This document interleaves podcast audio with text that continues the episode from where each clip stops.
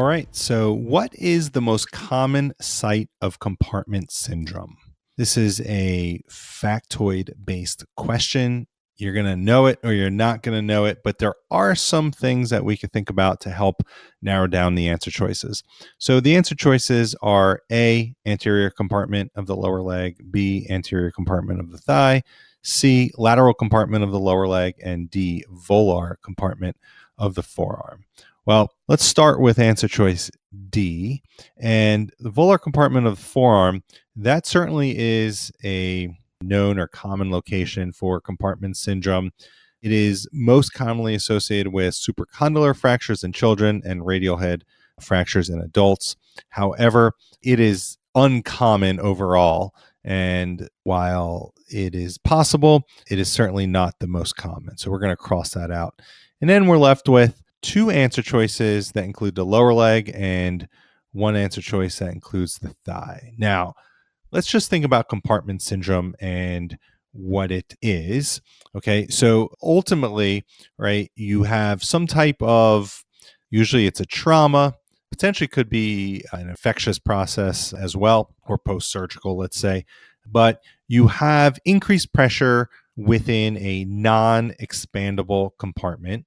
And then that results in compromised venous blood flow, that results in worsening congestion and subsequently arterial compromise. And this leads to ischemic necrosis of the muscles and the nerves within the compartment. So, what you're really thinking about here is if it's going to be the most common, it's probably not going to be a large compartment. Okay.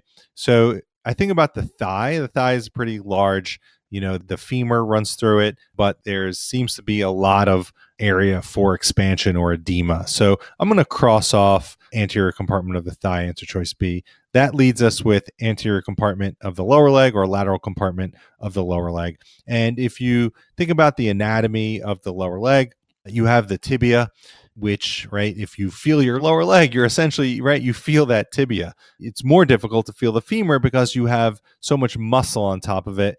In the tibia it's pretty superficial. And so that's a very small compartment very tight compartment of the lower leg here. And so the lateral compartment you could feel on your leg there's a little more soft tissue there and the fibula is not as prominent. So of these two answer choices, I'm going to cross out lateral compartment of the lower leg and stick with the anterior compartment of the lower leg.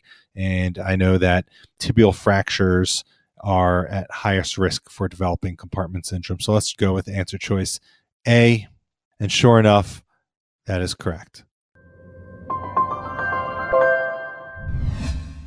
Hey everyone, before you go, remember you could also watch the reveal at the Rosh Review YouTube channel, where you can see me interact with the actual question and answer choices.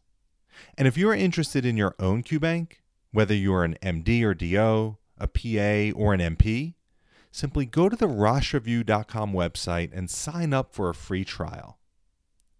Keep learning, keep working hard, and always have a sense of mission about your work. Now is your time. This is Dr. Adam Rosh signing off.